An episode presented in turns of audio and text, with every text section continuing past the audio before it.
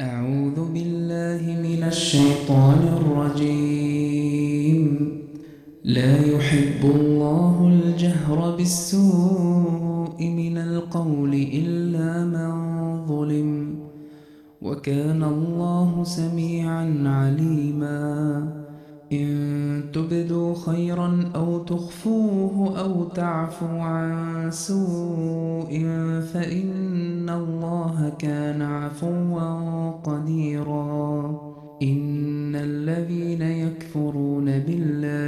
ورسله ويريدون أن يفرقوا بين الله ورسله ويقولون نؤمن ببعض ونكفر ببعض ويريدون أن يتخذوا بين ذلك سبيلا أولئك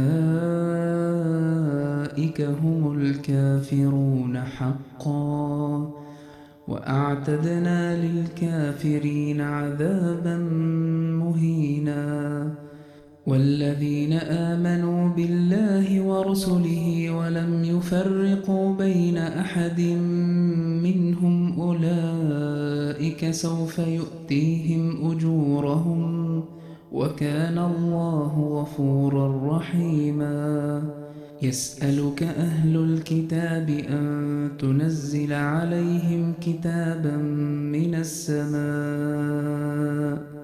فقد سألوا موسى أكبر من ذلك فقالوا أرنا الله جهرا فأخذتهم الصاعقة بظلمهم. ثم اتخذوا العجل من بعد ما جاءتهم البينات فعفونا عن ذلك وآتينا موسى سلطانا مبينا ورفعنا فوقهم الطور بميثاقهم وقلنا لهم ادخلوا الباب سجدا وقلنا لهم لا تعدوا في السبت وأخذنا منهم ميثاقا غليظا. فبما نقضهم ميثاقهم وكفرهم بآيات الله وقتلهم الأنبياء بغير حق وقولهم قلوبنا غلف. بل طبع الله عليها بكفرهم فلا يؤمنون إلا قليلا. وبكفرهم وقولهم على مريم بهتانا عظيما. وقولهم إنا قتلنا المسيح عيسى ابن مريم رسول الله. وما قتلوه وما صلبوه ولكن شبه لهم وإن الذين اختلفوا فيه لفي شك منه ما لهم به من علم إلا اتباع الظن وما قتلوه يقينا خبروا عنا العصور بعدنا. كيف جددنا فتوحات الدنا. كيف جددنا فتوحات الدنا. كيف كل الأرض قد دانت لنا.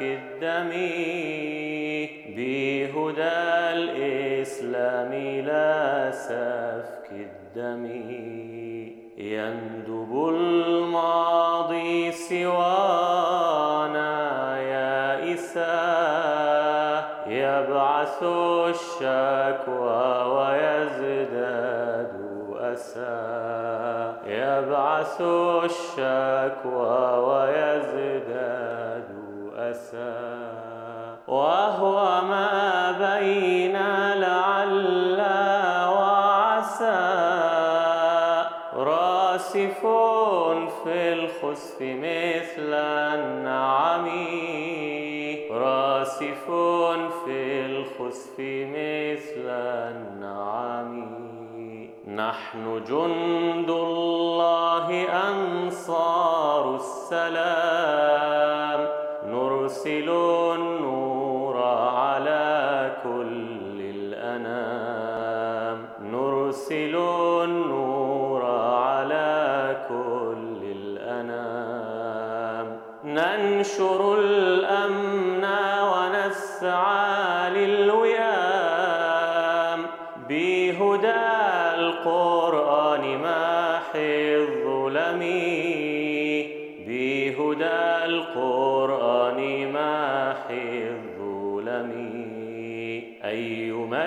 مجد غير مجد المصطفى.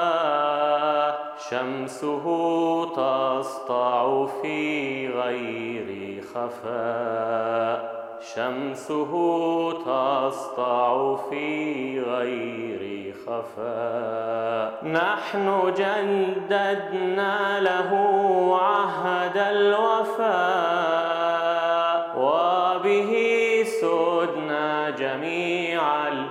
الأمم وبه سدنا جميع الأمم.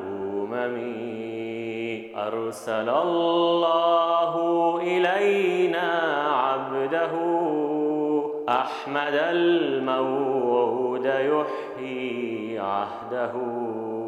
أحمد الموعود يحيي عهده.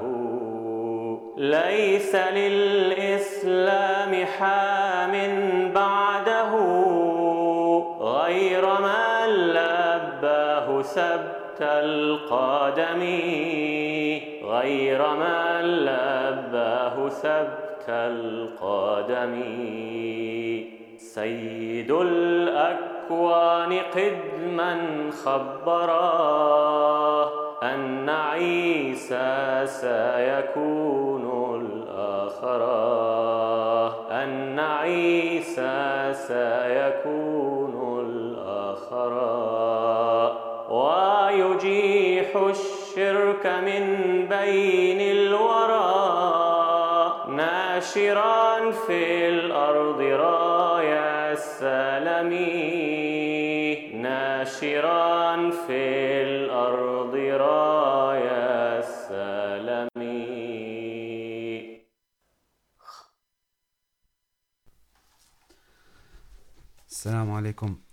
ورحمة الله تعالى وبركاته أشهد أن لا إله إلا الله وحده لا شريك له وأشهد أن محمدا عبده ورسوله أما بعد فأعوذ بالله من الشيطان الرجيم بسم الله الرحمن الرحيم اللهم صل على محمد وعلى آل محمد كما صليت على إبراهيم وعلى آل إبراهيم وبارك على محمد وعلى آل محمد كما باركت على إبراهيم وعلى آل إبراهيم أعزائنا المستمعين والمشاهدين، السلام عليكم ورحمة الله تعالى وبركاته.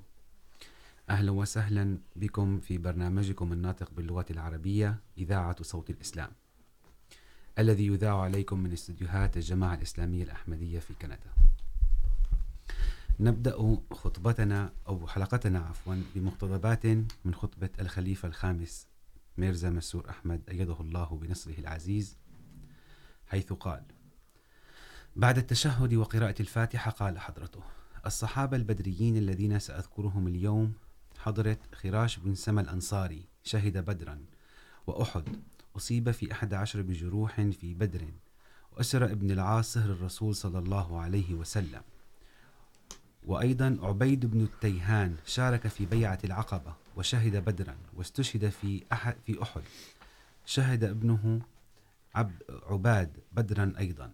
مالك بن عمر اختلف المؤرخون في مشاركته في بدر. عبد الله بن زيد بن ثعلبة شهد غزوات النبي صلى الله عليه وآله وسلم وحمل لواء قبيلته يوم فتح مكة، وهو من رأى في الرؤيا كلمات الأذان والإقامة، ثم أمر الرسول صلى الله عليه وسلم بلالا رضي الله عنه أن يردد هذه الكلمات لجمع الناس للصلاة.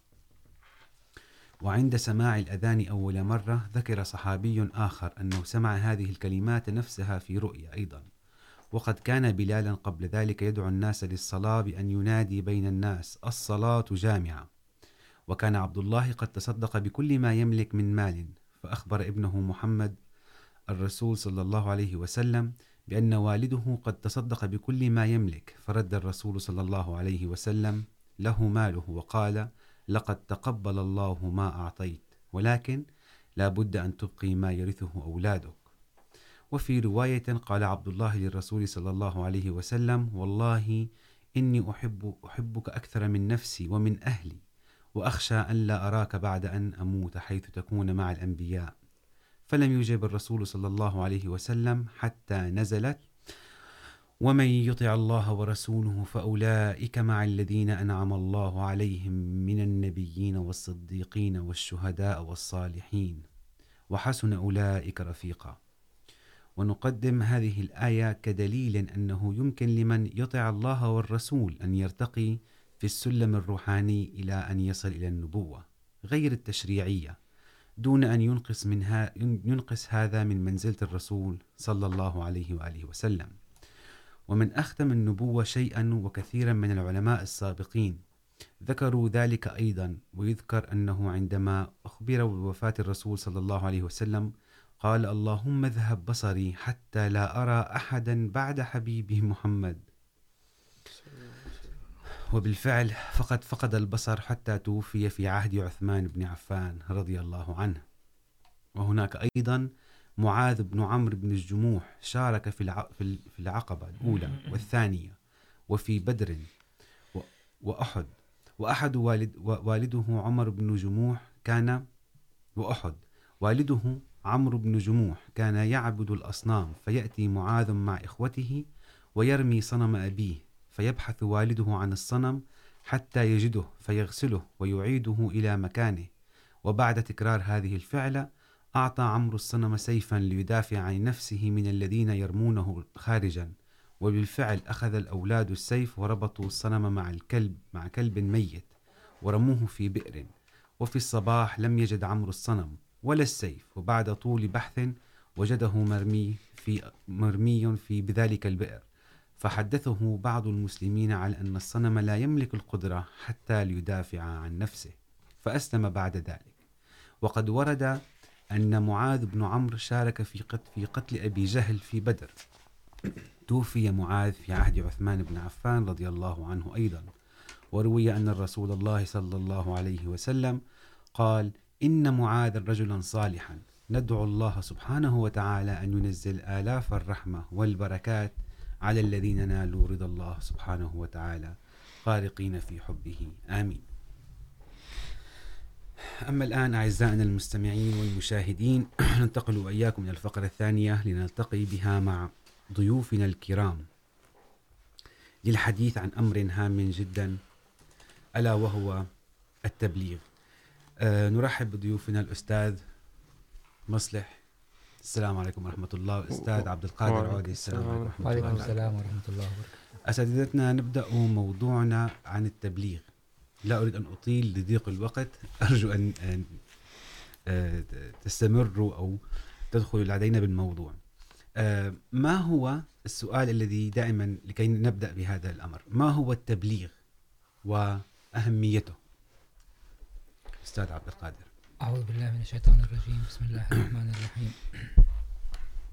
أشهد أن لا إله إلا الله وحده لا شريك له وأشهد أن محمدا عبده ورسوله.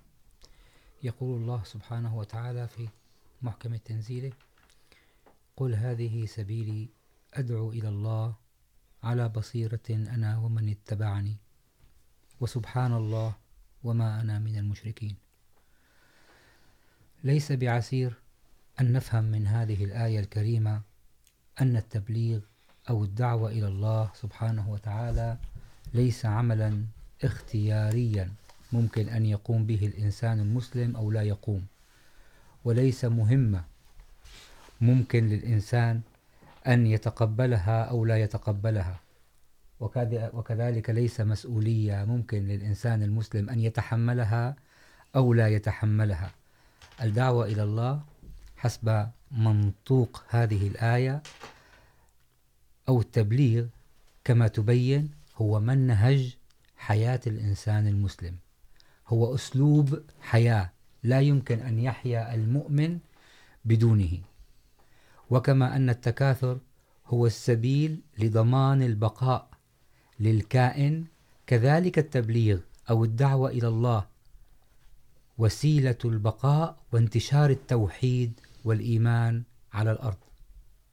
وما أدل على أهمية الدعوة إلى الله إلا كلام الله عز وجل عندما يقول، ومن أحسن قولا ممن دعا إلى الله وعمل صالحا وقال إنني من المسلمين. وكذلك ما قاله رسول الله صلى الله عليه وسلم في حديثه الشريف، من دعا إلى هدى كان له من الأجر مثل أجور من تبعه لا ينقص ذلك من أجورهم شيئا. وكذلك قال الرسول صلى الله عليه وسلم أن هناك حديث مشهور على أهمية التبليغ، فيقول بلغوا عني ولو آية. يعني بلغوا أي شيء. حتى أن الرسول صلى الله عليه وسلم حبب، حتى يحبب ويعني يحبب الصحابة بالتبليغ ودعوة إلى الله ونشر رسالة التوحيد. كان يقول هناك حديث رائع يقول نظر الله امرأ، سمع مقالي، فوعاها، فأداها كما سمعها. في رواية أخرى بلغها كما سمعها. وفي رواية سمع حديثي. ف فهذا هذه هي هذا هو التبليغ الذي نعرفه. هذه هي الدعوة التي نعرفها وهذه أهميتها في حياة المسلم. ما رأيك أخي أستاذ مصلح. طبعا هذا هو تعريف التبليغ يعني أساسا كما ذكرت في الآية الكريمة. هناك آيات كثيرة وعبر كثيرة من حياة الرسول صلى الله عليه وسلم. هناك أيضا آية أخرى تقول أعوذ بالله من الشيطان الرجيم. ادعو إلى سبيل ربك بالحكمة والموعظة الحسنة وجادلهم بالتي هي أحسن. يعني هنا هذا يأتي حكم كما ذكر الأستاذ عبد القادر. هذا ليس اختياري، هذا أمر ليس خياري. إنما هذا فرض على كل مسلم أن يبلغ الرسالة. وأن لا يبلغ فقط في أي طريقة كانت، إنما القرآن حدد بال, بال ادعو إلى سبيل ربك بالحكمة والموعظة الحسنة. وإذا حدث هناك جدال فجادلهم بالتي هي أحسن. يعني حتى حتى حتى موضوع التبليغ مرتبط بحدود معينة. نعم. بأمور يجب اتباعها. نعم. وكما ذكر أيضا هناك هنالك الكثير من الأحاديث التي تحرض المسلمين على التبليغ على سبيل المثال هذه الرواية عن حضرة علي رضي الله عنه أن الرسول صلى الله عليه وسلم قال لا أذكر الكلمات ذاتها ولكن بما معناه بما معناه أنه لو اهتدى بك رجل لهو خير لك من حمر النعم. جزاك الله خيرا. أنا ممكن أن أقول لك هذا الحديث الذي رواه الأستاذ مصلح حديث غاية غاية في الأهمية ليس لألفاظه. هل تعرف متى قال الرسول صلى الله عليه وسلم إلى سيدنا علي هذا القول؟ وهو يرد عدوان أحد قبائل اليهود عليه. كان على رأس من يدافع عن المسلمين في هذه المعركة. تعرف ماذا قاله الرسول؟ لم يقل له الرسول صلى الله عليه وسلم اقتلهم. قال نص الحديث كما جاءت في مسلم ادعوهم إلى الإسلام. وأخبرهم بما يجب عليهم من حق الله. فوالله لأن يهدي الله بك امرئ خير رجلا خير لك من حمر النعم. هذا ما جاء ما جاء هذا في في مسلم. يعني بصراحه يعني الاسئله موجوده اللي اللي اللي خطرت بالي ولكن تشويق الحديث. ممكن ان اسال سؤال كنت اريد ان اساله فيما بعد.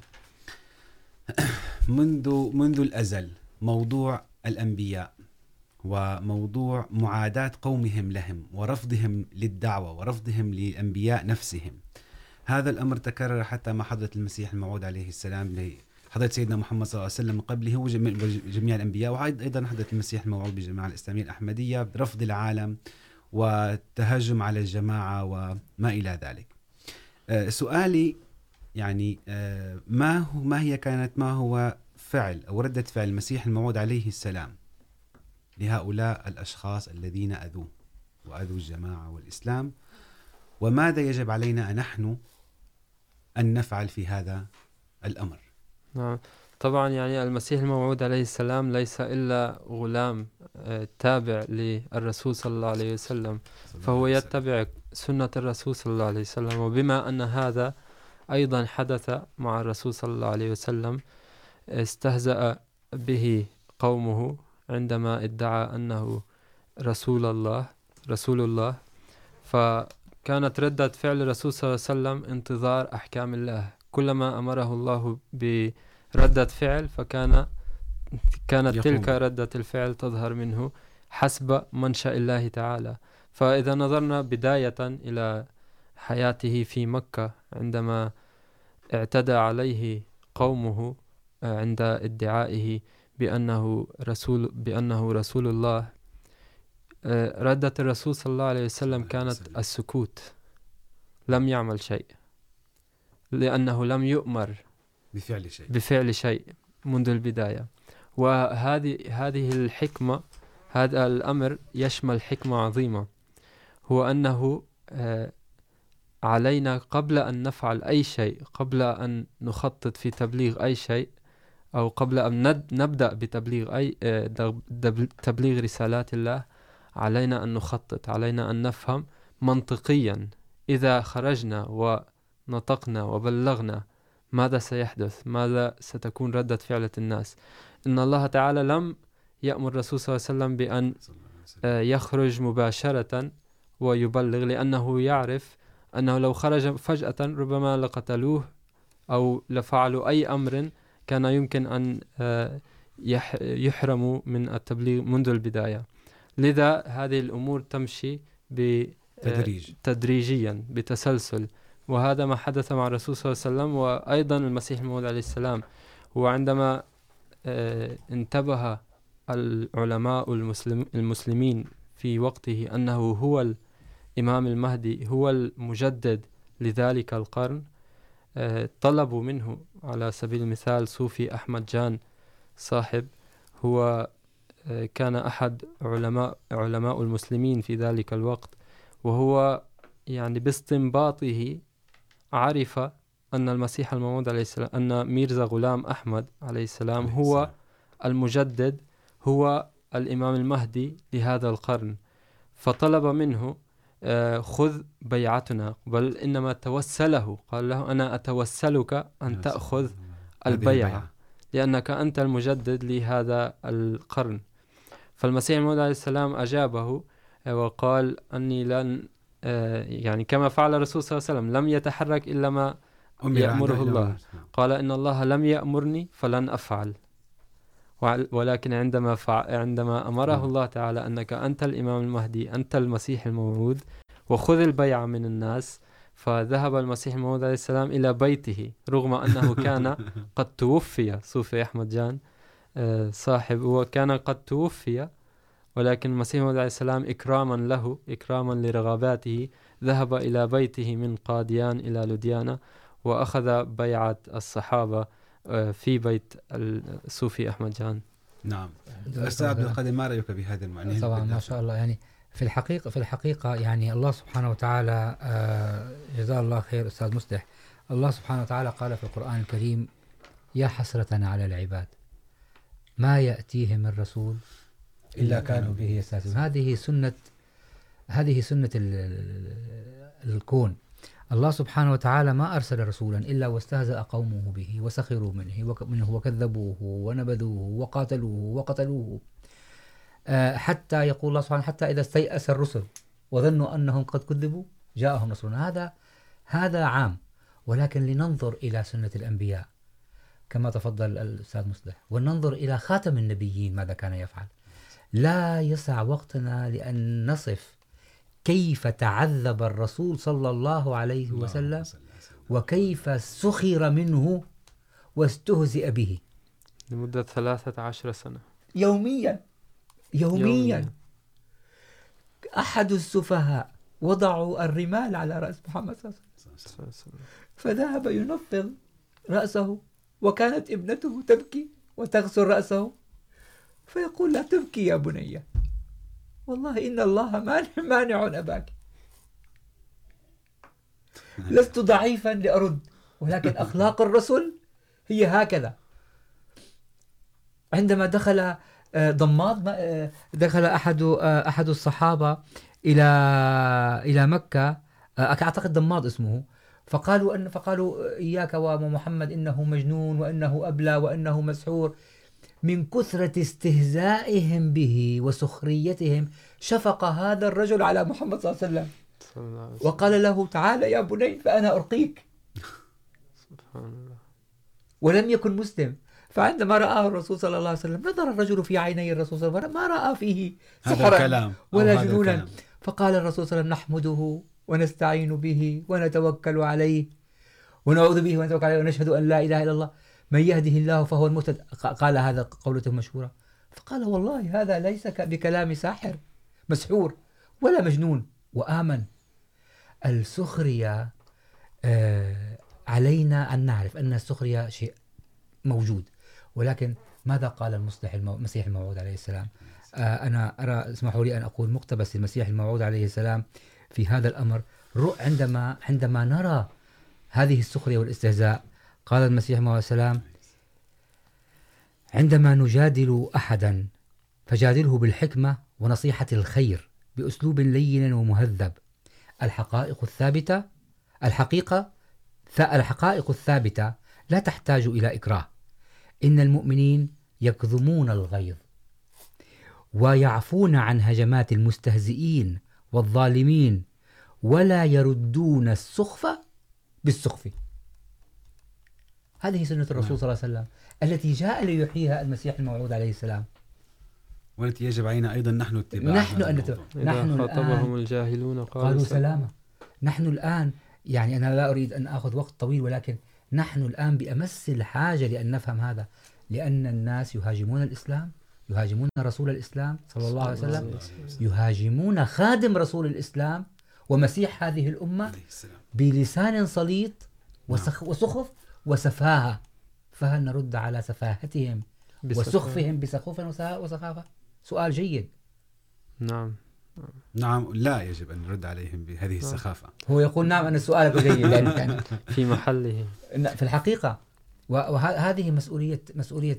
يعني طالما أن الدعوة إلى الله هي ليست مهمة يمكن لي أن أرفضها ولا أرفضها. هذا أمر مفروغ منه. فعلي أن أتحلى بهذا الأمر. شئت أم أبيت؟ نعم. لأن هذه هي سنة الرسول صلى الله عليه وسلم. صلى. الله عليه وسلم. أساتذتي هناك يعني بعد ما فهمنا من موضوع التبليغ ما هو التبليغ؟ ما هي أهميته؟ كيف عانى الأنبياء وعلى رأسهم حضرة سيدنا محمد صلى الله عليه صلى وسلم الله عليه وسلم. والمسيح موعود عليه السلام؟ من استهزاء و ومحاربة قومهم. يعني هناك سؤال. ما هي الوسائل التي لا بد من اتباعها؟ التي يجب علينا أن نتبعها لتحقيق الغاية أو الهدف من التبليغ. اسمح لي أن أبدأ بهذا وأنا سأترك با- باقي الجواب هو أنا لن أبدأ. سأبدأ عندما بما انتهى به. الأستاذ مصلح. الأستاذ مصلح في جوابه عن السؤال الأول تطرق إلى آية عظيمة وقد جاء بها الخليفة الرابع بأحد خطبه الخامس بأحد خطبه. ادعو إلى سبيل ربك بالحكمة والموعظة الحسنة وجادلهم بالتي هي أحسن. هذه هي أساليب الدعوة إلى الله. فقط. فقط. وهذه الأساليب التي اتبعها الرسول صلى الله عليه صلى وسلم الله عليه وسلم. يعني عندما يقول الحكمة عندما أردت أن تبلغ إنسان رسالة ما وهو غير مستعد أن يتلقاها هكذا قال الخليفة فليس من الحكمة أن تفرضها عليه. يعني ليس من الحكمة أن أفرضها. عندما ترى مجتمع فاسد نعم. فلا أقول له إنك فاسد. هذا ما قاله فهذا أنا أنا يعني لا أريد أن أن أستفيض، ولكن هذا الذي بدأه الله سبحانه وتعالى عمل وطبقه محمد صلى الله عليه وسلم وأكمله المسيح الموعود عليه السلام في هذا الوقت. الصحابة والخلفاء الكرام يضربون أروع الأمثلة في أساليب التبليغ. يعني ممكن الخليفة ذكر أنه ممكن الإنسان الذي لا يستطيع أن يبلغ في فمه بلسانه ممكن أن يبلغ بأفعاله وأقواله. يعني هناك يقول سيدنا الخليفة نصره الله على كل أحمدي أن ينتبه إلى مسؤولياته جيدا وينبغي أن يكون عمله وفعله نموذجا حقيقيا للإسلام. وإذا كان لا يبلغ الدعوة باللسان فليبلغها بأعماله وأفعاله. صحيح طبعا طبعا. فهذه هي الوسائل التي يعني هل هنالك بعد ما طرح الأستاذ عبد القادر هناك الأمور من الحكمة كما أخبرنا الموعظة الحسنة هذه الأساسيات ماذا ممكن أن, أن, أن, أن نقوم؟ ما هي الخطوات التي يجب أن علينا القيام بها أستاذ مسلم؟ نعم هي الأمور الأساسية كما ذكرها أفعالنا. يعني إذا نظرنا إلى سنة الرسول صلى الله عليه وسلم وتبعا لتلك الآية أدعو إلى سبيل ربك بالحكمة والموعظة الحسنة. وجادلهم بالتي هي أحسن. فالرسول صلى الله عليه وسلم في، يعني الإسلام يتبع مقولة لكل مقام مقال. ففي زمن الرسول صلى الله عليه وسلم كل الحالات التي تتطلب، كانت تتطلب على سبيل المثال، إذا تطلب الأمر للانتقام فينتقم. إذا تطلب الأمر للدفاع فقط فيدافع. إذا تطلب الأمر لل للرحم فيترحم للشفقة فيشفق للغضب فيغضب. ففي كل حال يطبق ما يحتاجه وما يقتضيه الحال. وهذه كانت سبل دعوة الرسول صلى الله عليه وسلم. ففي وقت الرسول صلى الله عليه وسلم كان التشديد أكثر على إقامة طرق وسبل الهداية. كيف يمكن؟ ما هي الهداية الأساسية؟ كيف الوصول إلى الله, إلى الله تعالى؟ ليس إلى إشاعة الهداية. كما جاء في القرآن الكريم أعوذ بالله من الشيطان الرجيم هو الذي أرسل رسوله بالهدى. إلى هنا تنتهي الآية عن الرسول محمد صلى الله عليه وسلم. هو الذي أرسل رسوله بالهدى. فجاء الرسول صلى الله عليه وسلم لتكميل الهداية. وكمل طرق الهداية. كيف يمكننا أن نصل إلى الله؟ كيف يمكننا؟ نحن شخصيا لأننا عندما نبلغ نحن لا نبلغ أن هناك كان في زمان ما رسولا اسمه محمد أو كان إمام مهدي أو كان شخص فلان. نعم. نحن نبلغ الناس بدع بدعوة الله بتوحيد الله. نعم. هذا هذا أصل معنى التبليغ. فالرسول التوحيد الذي ثبته محمد صلى الله عليه وسلم. الذي ثبته محمد صلى الله عليه وسلم طبعا. ففي زمن الرسول صلى الله عليه وسلم. اكتملت طرق الهداية. ولهذا قلت أن الآية انتهت عن الرسول صلى الله عليه وسلم حتى هنا هو الذي أرسل رسوله بالهدى والآن بما أن السؤال كان عن الوسائل نعم. التبليغ فتبدأ القسم الثاني من الآية نعم. وهي هو الذي أرسل رسوله بالهدى ودين ودين. الحق إلى هنا ليظهره على الدين كله هذا الزمان يبدأ من زمن المسيح الموعود عليه السلام هناك وسائل عديدة يعني اخترعها الإنسان، بل خلقها الله لخدمة المسيح الموعود عليه السلام، لخدمة دين الإسلام، لإشاعة الإسلام. نحن نرى الكثير من الأمور، ونستعمل الكثير من الأمور التي خلقها الله. نحن لا نميز أن الله خلقها لخدمة دينه، لتبليغ دينه، لإشاعة دينه، كوسائل. على سبيل المثال، الفيسبوك الانستغرام الواتساب، كل هذه الأمور المواصلات الاتصالات الإعلام كل هذه الأمور الله خلقها من أجل إشاعة دينه. وهذه الوسائل على كل مسلم في هذا الزمان بشكل خاص على كل أحمدي أن يستعمل هذه الوسائل أن يستغلها. يستغلها. طبعا هذا أفضل كلمة تستخدم هنا أن يستغل هذه الوسائل بفعل مثل هذه الأمور بإشاعة دين الإسلام بإشاعة الحق. وليس لأن هذه الأمور خلقت وطبعا الإنسان له الخيار. فيمكن أن تقع فيها وتستعملها لأمور غير دينية ويمكن أن تستعملها لأمور تضيع وقت فيها. وهذا ما يفعله للأسف أكثر الناس. نعم. فنحن علينا أن نستغل الفرصة ونفهم أن هذه الأمور خلقها الله كوسائل لنا كوسائل على موضوع التبليغ لننشر دين الإسلام. نعم. فبفضل الله تعالى هنالك الكثير من الإخوة الأحمديين. أنا أراهم بشكل يومي يعني نشيطون في هذا الأمر يبلغون عبر الفيسبوك عبر الانستغرام و... يعني مم- ممكن أن فقط أن أداخل مداخلة صغيرة. يجب أن لا ينسينا أن اتخاذ الوسائل جميعا التي متاحة. هذه من فضل من الله سبحانه وتعالى أولا وآخرا. طبعا. ولكن هناك أمر مهم. نعم. ركز عليه أولا سنة محمد صلى الله عليه صلى وسلم. الله عليه صلى وسلم. الله. ثانيا ركز عليه المسيح الموعود عليه السلام في كثير من كلام حضرته. وحتى الخليفة خلفاء رضوان الله عليهم. يجب أن نبلغ رسالة الإسلام بإظهار الصورة الحسنة في تعاملنا مع غير المسلمين ومع المسلمين. هذا الأمر إذا تجاوزناه لن نبلغ معنى وغاية التبليغ. يعني إذا أنا نسيت أنني أنا يجب أن أصور أن أكون نموذجا صالحا للإسلام للمسلمين وللمسلم الحق فمعناتها أنا ما جعلت كيف أجذب الناس؟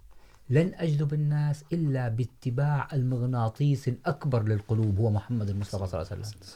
فإذا لم أتمثل بمحمد صلى الله عليه وسلم فإذا لم أتبع سنة محمد صلى الله عليه وسلم. يعني أنا هناك أمر كلنا يعرف أن الرسول صلى الله عليه وسلم عندما رأى امرأة عجوزا قد نأت بحملها حمل كبير وفي حر وفي وفي الصحراء.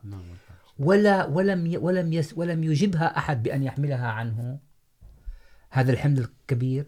حملها الرسول حمل هذا الحمل الرسول صلى الله عليه وسلم وقال لها أين أين بيتك يا خالة؟ فقالت له بعيد أشارت. فحمل الحمل وتحمل المشقة وأوصل لها حملها فقالت والله يا بني لا يوجد عندي ما أجزيك به ولكن أريد أن أنصحك نصيحة. فقال ما هي؟ قالت هناك في مكة رجلا اسمه محمد لا تقربه. إن أخلاقه كذا وكذا. تخبر ما؟ فقال كيف وأنا محمد؟ فقالت أنت محمد؟ أشهد أنك صادق. فإذا إذا لم أضرب أنا نموذج هذه الأمثلة لن أصل الغاية. فه... يعني الأساليب ليس فقط ال ال ال الكلام. صح هذا الأساسي. الأساسي أن أتبع كل الوسائل التبليغية وأل... وأتثقف. كما أتفقه بالدين هذا كلام القرآن. ولكن إذا لم أضرب ذلك عمليا بأخلاقي وأعمالي أعكس هذه الصورة إذا لم تماماً. أعكس إذا لم كيف كيف سأجذب الناس وإذا ولم وليس عندي مغناطيس اللسان ليس مغناطيس يعني تحديدا كما اخبرت اول الم- ال- ال- الحلقه استاذ عبد القادر على موضوع عندما كنا نتناقش على موضوع التبليغ فانه هذا ليس شيء اختياري يعني طالما أنه هذا باختصار. هو ليس شيء اختياري والله انا لا اريد ان افعل هذا الموضوع او هذا الموضوع نعم. لا يخصني فهو امر جدا مهم وعلينا القيام به جميعا. يعني هناك امر كنا نتكلم، يعني اريد ان أف- يعني عفوا اسالك به عندما تكلمت اخي مصلح عن موضوع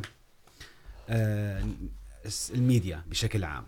يعني نرى في الوجه الآخر هجمات شرسة بصراحة على الموضوع المهاجرين والمجتمعات المهاجرة وتحديدا المسلمين في بلدان معينة، كثيرة. يرفضون موضوع الاستقبال المهاجرين وقبول لجوءهم في بلدانهم. والمشكلة انحصرت أو تنحصر في بعض الأحيان على المسلمين. ويود هذا المجتمع حتى أن يعيد هؤلاء المهاجرين إلى بلدانهم. يطالب برجوع هؤلاء المهاجرين المسلمين إلى بلدانهم. طيب. ما هي الوسائل التي يجب علينا نحن كمسلمين أن نقوم بها أو أن نتبعها لتغيير رأيهم ولنجعلهم يتقبلوا الإسلام والمسلمين. آه، اولا حسب رايي نحن لا نستطيع ان نضع كل اللوم على الذين يفهمون ان الاسلام هو دين ارهاب اللوم كله لا يقع عليهم. انما قسم كبير من اللوم يقع على المسلمين نفسهم بما ان الاعلام ووسائل الاعلام كلها منتشرة في بلادنا بشكل خاص بالشرق الأوسط وفي البلاد المسلمة الإسلامية المسلمي المسلمون أيضا في تلك البلاد يخطئون ويخطئون أمام الإعلام أيضا فما يراه الناس في الغرب. نعم يحكمون حسب ما يرون. لذلك أنا أقول لا يمكننا أن نضع ال- آه، ال- كل اللوم عليهم. نعم يعني هناك خطأ متبادل في هذا متبادل، الموضوع. نعم. نعم. فما يمكنه فما يمكننا فعله هو يعني نحن كما علمنا المسيح الموعود عليه السلام أننا نتحدى العدو بنفس السلاح ولا نتحدى العدو بسلاح أقوى بسلاح أضعف. فسلاح آه، سلاحهم الإعلام فليكن أيضا سلاحنا الإعلام القلم كما ذكر المسيح الموعود عليه السلام. سلاح على سبيل المثال هم ينشرون في الإعلام أن الإسلام دين إرهاب نعم. ويرون يظهرون على شاشاتهم كيف المسلمون يذبحون ويقتلون ويعذبون والى اخره نعم. ويسفكون دماء ويقتلون الاطفال و و و. لا امور لا تنتهي. وتظهر بالفعل ان الاسلام دين وحشية وحشية والعياذ بالله. فنحن نتحداهم. فأيضا نحن علينا أن نخرج إلى التلفاز إلى الشاشات إلى الراديو. بهذه الطريقة التي نستعملها الآن هي إحدى الوسائل. علينا أن نحاول قصارى جهدنا أن نخرج إلى ال- الإعلام نخرج في الشوارع نخرج في كل مكان ونظهر أن الإسلام الذي ترونه عبر الشاشات ليس بالإسلام الحق وليس كل المسلمون كما ترون في الشاشات هم حقيقة كهذا. إنما آه، الإسلام هو دين سلام ولا, ولا نكتفي فقط بالقول عبر الشاشات. إنما كما يفعل خليفة المسيح الخامس أيده الله بنصر العزيز. أيضا ن- نحاول قدر المستطاع أيضا مساعدة الإنسانية في كل أنحاء العالم. يعني بشكل خاص عند في جماعتنا في الجماعة الإسلامية الأحمدية هنالك منظمة تدعى الهيومانتي فيرست Yeah. الإنسانية نعم. أولا. في هذه المنظ... هذه المنظمة هي ليس فقط لدين واحد ليس فقط للأحمديين. إنما هي على منهاج واسع يعني تساعد جميع ال- الناس ال- المحتاجون المحتاجين في جميع أنحاء العالم في يعني كما باختصار بفعلنا وقولنا في هذا الزمان قولنا له أثر كبير ليس. فقط. فعلنا وهذا ما ذكره القرآن أيضا بل تنبأ به الله عز وجل وقال أن في هذا الزمان يريدون ليطفئوا نور. الله بأفواههم. والله. متم نوره ولو كره الكافرون. أي هم يحاولون بأفواههم. لذا علينا أن لا نسكت. هذا ليس زمن السكوت والسكوت كل. التام. إنما علينا أن نتكلم أيضا. نخرج أيضا من جحورنا ونتكلم. لذا ف حسب رأيي أن ال... ليس حسب رأيي إنما الحقيقة الواقع. الواقع الأمر الواقع. هو الخروج من البيوت إلى الشاشات الخروج إلى الإعلام. كما ذكرت مسبقا أيضا استغلال كل وسائل الإعلام من أجل تحدي هذه الأزمات. استاذ عبد القادر هل من التعقيب في الحقيقة لا أريد يعني ليس عندي إلا هناك ممكن ليس عندي أي إضافة ما شاء الله. الله يزيد خير أخي. يعني كفى وفى مثل ما بيقولوا. يعني ما, ما, ما أريد أن أقوله أن رفض المجتمع الغربي أو مجتمع غير المسلم للإسلام ليس ليس فقط ذنب ذنبهم. هو ذنب يتحمله حقيقة أولا المسلمين. نعم. صح صح هناك هناك هجمة ضد الإسلام والمسلمين. نعم نحن لا لا, نريد أن نبرئ ساحات الناس يعني, طبعا يعني ولكن بالتأكيد. ولكن من يتحمل وزر هذا أو هذه الحالة المسلمون يعني أنا أريد أن أن أقول مقتبس فقط الخليفة الخامس. هو ألخص ما قاله الأخ مصلح. لا شك يقول الخليفة الخامس نيده الله تعالى العزيز. لا شك أن كل هذه الأمور نتيجة لتفكير خاطئ. نعم. ولكن ما زاد الطين بلة أعمال المسلمين. لذا حيثما هذا الأمر الذي تفضل به يعني هذه كلمات الخليفة في أحد خطبه. طبعا كلام الإمام إمام الكلام. إمام الكلام لذا حيثما كان عدد الجماعة كافيا بحيث يستطيع تبليغ الرسالة بأسلوب مؤثر فعليهم أن يضعوا برامج مؤثرة لتبليغ الإسلام. مبنية على الأمن والسلام. هذا أمر مهم جدا. انظر، هذه جملة التي تلخص لك كثيرا. مبنية على الأمن والسلام، يعني تراعي قوانين البلد اللي أنت قاعد فيها وتوصل رسالة الإسلام رسالة الإسلام في السلام. يعني هكذا، يعني أراد سيدنا الخليفة نصر الله، هذا سؤالك فعلا مهم.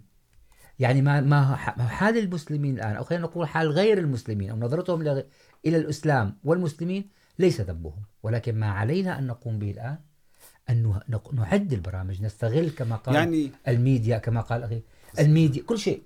كل شيء. نستغل, نستغل كل شيء أي العلم مجال العلم والاقتصاد والميديا. لنظهر لنظهر صو كل واحد منا كل واحد في مجاله يظهر جزء من صورة محمد صلى الله عليه وسلم حتى تظهر حقيقة المصطفى والله كما كما كنا نتناقش في بداية الموضوع يعني صدقا هذا كمان أيضا دليل آخر على أن موضوع التبليغ ليس فقط رغبة. بل يجب وواجب على كل شخص أن يقوم بهذا هذا أمر لابد منه. يعني بحقيقة كل ما نسأل سؤال الإجابة تدور حول هذا الموضوع على حول هذه النقطة بصراحة. هنا أيضا يجب أن نتذكر أن هناك حكمة عظيمة من مجيئنا نحن من الشرق الأوسط إلى هذه البلاد. نعم. المسيح الموعود عليه السلام ذكر في كتابه البراهين الأحمدية أن يعني طبعا الله وعده منذ البداية وقال أعوذ بالله من الشيطان الرجيم بما أنه إلهام أبلغ دعوتك إلى أقصى أطراف الأرضين. هذا وعد من الله تعالى. الآن نحن لو اشتغلنا أو لم نشتغل لو بلغنا أو لم نبلغ الدعوة ستبلغ. لكن نحن يتوقف إما علينا أن يكون لنا دور أو لا. إما أن يكون لنا دور في أخذ البركات أو لا وإلا نعم. فغيرنا نعم. سوف يأخذها وينحرم منها نعم فهنا يجب أن نتذكر أن المسيح الموعود عليه السلام ذكر في تفسيره لآية أعوذ بالله من الشيطان الرجيم ثلة من الأولين وثلة من الآخرين أن أنه سيكون شرح الأولين المسلمين يعني نعم. سيكون هناك مسلمون الذين سيقبلونني نعم. كمسيح موعود وكإمام مهدي. وسيكون وقال على الآخرين الذين هم ليسوا من دين الإسلام. إنما وخصص من بلاد أمريكا وأوروبا وبلاد أخرى غير مسلمين أيضا سيقبلونني. لذا علينا نتذك أن نتذكر هنا نحن كأحمديين عرب في بلاد الغرب. لماذا الله تعالى أنعم علينا بالحضور إلى هذه البلاد؟ لأداء الشكر على هذه النعمة يجب علينا أن نبلغ بشكل دائم. السلام عليكم. يمكن معنا اتصال. السلام عليكم. ورحمة الله وبركاته. السلام عليكم. أهلا وسهلا دكتور. سعدنا هالصوت أهلا بك بارك الله فيك. تفضل دكتور عم نسمع. زاد الله فضلكم. أهلا أخي أحمد. أهلا أخي مصلح. أخي عبد القادر. جزاكم الله خيرا وبارك الله فيكم. في تقديم هذا الموضوع المهم، مهم جدا في تبليغ رسالة الإسلام دين الحق.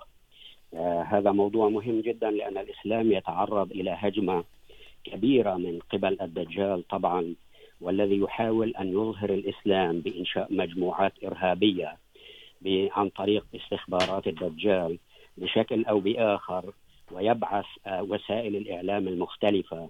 ليري كيف أن المسلمين متناحرين وأنهم يقتلون بعضهم بعضا في عصر قال الرسول صلى الله عليه وسلم ليس لكم هناك إمكانية لمقاتلة يأجوج ومأجوج والدجال ويقول لا يدان لأحد نعم. في قتالهما مما يعني أن رسالة المسيح الموعود عليه السلام هي رسالة حق من أجل نصرة الإسلام في عصر لا يستطيع المسلمون ولا يجوز أن يستخدم المسلمون الأسلحة والسلاح الذي أصلا هم لا يصنعونه. فقد بعث المسيح الموعود عليه السلام ليعيد الإسلام والمسلمين إلى دين الحق إلى وقت سيدنا محمد صلى الله, صلى الله عليه وسلم. بنشر دين الإسلام دين السلام. وبالتالي هذه مهمة الجماعة الإسلامية الأحمدية بفضل الله تعالى والتي تنتشر في أنحاء الأرض.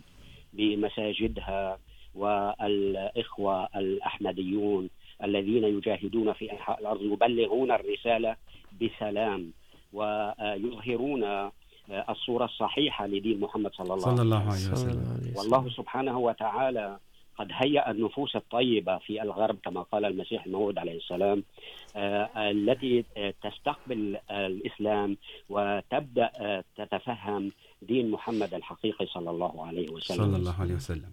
هذه هذه هي مهمتنا نحن كأحمديين أينما وجدنا وأي- ومعلوم أن الإسلام هو أكثر الأديان نموا ولهذا هذا السبب ما يغيظ الدجال بشكل أو بآخر.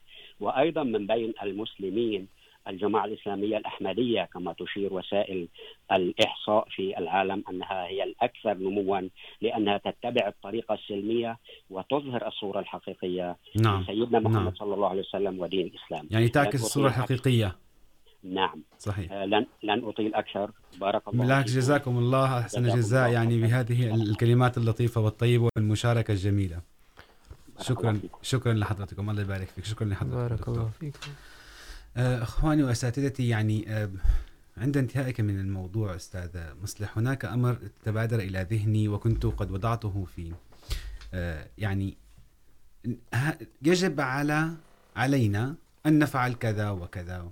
طيب ما اثر هذا العمل على الانسان نفسه؟ ما اثر التبليغ على الشخص نفسه؟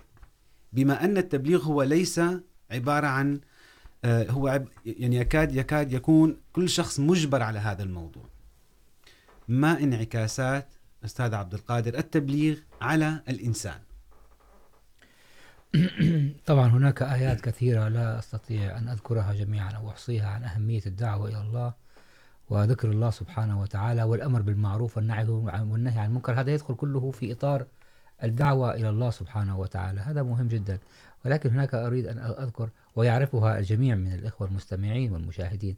ولكن أريد أن أذكر قصة جميلة لوالدي رحمه الله. سأل أحد المبلغين الذين أتوا إلى وكان من أساتذته في فلسطين في الكبابير. سأله وهو كان يافعا عندما رآه يافعا مرة أخرى فقال له يا أستاذ أريدك أن تنصحني نصيحة علمني وردا. علمني شيء يرفع من روحانياتي. فقال له التبشير فقال أريد وردا دعاء. نعم. يجعلني أقرب إلى الله سبحانه وتعالى. فقال التبليغ. أكثر من التبليغ يرفعك الله. وأنا أقول من خلال تجربتي أكيد المتواضعة البسيطة جدا أن التبليغ هو من أكثر الأعمال التي تزكي النفس وتعرفك حق بحقيقة الإله خالق السماوات والأرض. هذا من ناحية. من ناحية أخرى، عندما تجاهد بنفسك وبمالك في سبيل الله الله سبحانه وتعالى سيرد لك هذا الدين. عندما يراك الله بأنك تقوم بعمل في سبيل الله، لن يدعك الله سبحانه وتعالى وحيدا في المضمار. سيحفظك ويحفظ أسرتك أسرتك وأبناءك ولن يجعل عليك سلطان. وسيكفلك. هذا بعض مما يراه ويلمسه. وينعكس على الموضوع. وبالتالي المبلغ. ينعكس على المجتمع. عندما ينعكس هذا على المبلغ الجيد فينعكس المجتمع. لا أقول لك أن الله سبحانه وتعالى سيعطيك المناصب ويعطيك المال ويعطيك لا لا لا. هذا أمر لا يهم الله بشيء. لكن أن يكفلك الله سبحانه وتعالى وتشعر بأن الله كفلك. وحبب إليك أحبابه. وقربك إلى أحبابه. وأبعدك عن من يضروك فهذا شيء عظيم. استاذ مصلح ممكن ان تعطينا اضافه ايضا ان سمحت. طبعا هو هذا الجواب الأساسي كان لكن أضيف على ما قال أن التبليغ هو أيضا يزكي النفس. هذا هذه طبعا نقطة مهمة. لأن الإنسان عندما يبلغ كما ذكرت في البداية أنت تبلغ بوجود الله. على سبيل المثال إذا تبلغ شخص نعم. أن شخصا ما أن الم... أن الله موجود. فهو سوف يأتي عندك أو يقول لك أين الله؟ فيجب عليك أن تشاهد الله بذاتك. تريه. تريه الله. تريه الله. يجب أن تكون قابل صحيح. قادر أن تريد على الناس. إراءته وجود الله. لذا آه كما ذكر المسيح الموعود عليه السلام أن الرسول صلى الله عليه وسلم شيب رأسه من هذا الأمر. يعني الآية التي ذكرت في سورة هود أعوذ بالله من الشيطان الرجيم. واستقم كما أمرت ومن تاب معك. أولا قيل له استقم أنت. شخص واحد. طبعا نحن نعرف أن الاستقامة ليس بأمر سهل. أما أن تجعل نفسك على الصراط المستقيم طبعا يكون صعب ولكن يمكن فعله ليس من المستحيلات. أما أن تحضر الآخرين معك على الصراط المستقيم هذا أمر شيب شعر رسول الله صلى الله عليه وسلم. فطبعا هذا أمر عندما تبلغ الناس يجب أن يكون عندك تجارب مع الله تعالى كي يكون عندك جواب على أسئلتهم. طيب تبدلنا من دين النصارى جئنا إلى الإسلام أو ماذا تسمونه الأحمدية؟ ماذا عندكم؟ نعم. آه. يعني هناك ليس لدينا متسع من الوقت ولكن صدقا هناك سؤال جدا مهم وممكن أن تتكلمون توضحوه لنا باختصار. مسؤوليات المبلغ. يعني بعد، يعني جزاكم الله خيرا أن أخبرتمونا عن موضوع. أهمية التبليغ على الشخص. طيب ما هي المسؤوليات؟ أنا أريد أن أعطي هذا لا أنا أريد أن أعطي هذا السؤال لأن لأنه هو انتهى عند هذا السؤال بالضبط تمام. لو أكمل لكان أنا فأقول الأستاذ مصلح أن يكمل هذا السؤال. يعني أنا بنهاية بنهاية جوابي كان بداية نعم. السؤال. السؤال تمام. هذا. تمام. طبعا كما قلت أكبر مسؤولية تقع على كل مبلغ. كما جاء في الآية الكريمة استقم. أول كان الحكم لواحد كما أمرت. أن تكون أنت بذاتك على الصراط المستقيم أي أنه عليك أن تكون عندك تجارب مع الله تعالى تجارب باستجابة الدعاء الدعوات. لأنه عندما كما ذكرنا مسبقا تدعى أو يسألك, يسألك المبلغ ماذا عندكم؟ يجب أن يكون عندك جواب حاضر ويجب أن تكون على يقين. أن ديننا هو الدين الحق. أن رسولنا هو الرسول الحق. وأن الإمام المهدي الذي نتبعه هو على حق. وهذه الخطوة الأولى. الخطوة الثانية العلم أي علينا قراءة كتب المسيح الموعود عليه السلام. طبعا بعد القرآن الكريم والأحاديث بشكل تسلسل علينا قراءة كتب المسيح الموعود عليه السلام لكي تكون عندنا دلائل قوية والمسيح الموعود عليه السلام بشكل خاص حدد كتابا من كتبه الذي اسمه والحمد لله ترجم إلى اللغة العربية حقيقة, حقيقة الوحي. قال عنه إذا قرأه كل فرد أحمدي ثلاث مرات من الغلاف إلى الغلاف لا يمكن لأي عالم في الدنيا أن يقف أمامه ويتحداه. يا الله. كم هو مهم. أستاذ عبد القادر ممكن بعض بدقائق أن تضيف لنا شيء أنا, أنا أريد أن أبدأ عندما من المكان الذي انتهى به أيضا هو نعم. مسؤولية المبلغ تماماً. مسؤولية كل أحمدي أن لا يترك كتب المسيح الموعود عليه السلام على الرفوف. إن مشكلة المسلمين أنهم تركوا القرآن على الرفوف. ومشكلة وأرجو أن لا يصاب الأحمديين بأن يتركوا كتب المسيح عليه السلام. النجاة. النجاة بعد كلام الله عز وجل في هذا العصر، والرسول صلى الله عليه وسلم هي كتب إمام، نبي هذا العصر. هذه الكتب لابد أن نتمسك بها وأن نقرأها وأن نعيها.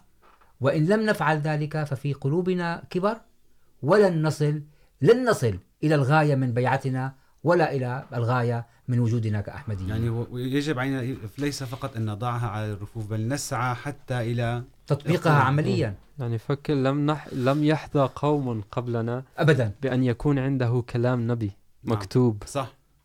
هذا نعمة عظيمة من الله تعالى. يعني جزاكم الله إخواني وأساتذتي بهذا اللقاء الرائع ونتمنى أن نراكم بخير مرة جزاكم الله خيرا وشكرا شكرا لكم, لكم مستمعينا ومشاهدينا والسلام عليكم ورحمة الله تعالى وبركاته. جزاكم الله خيرا.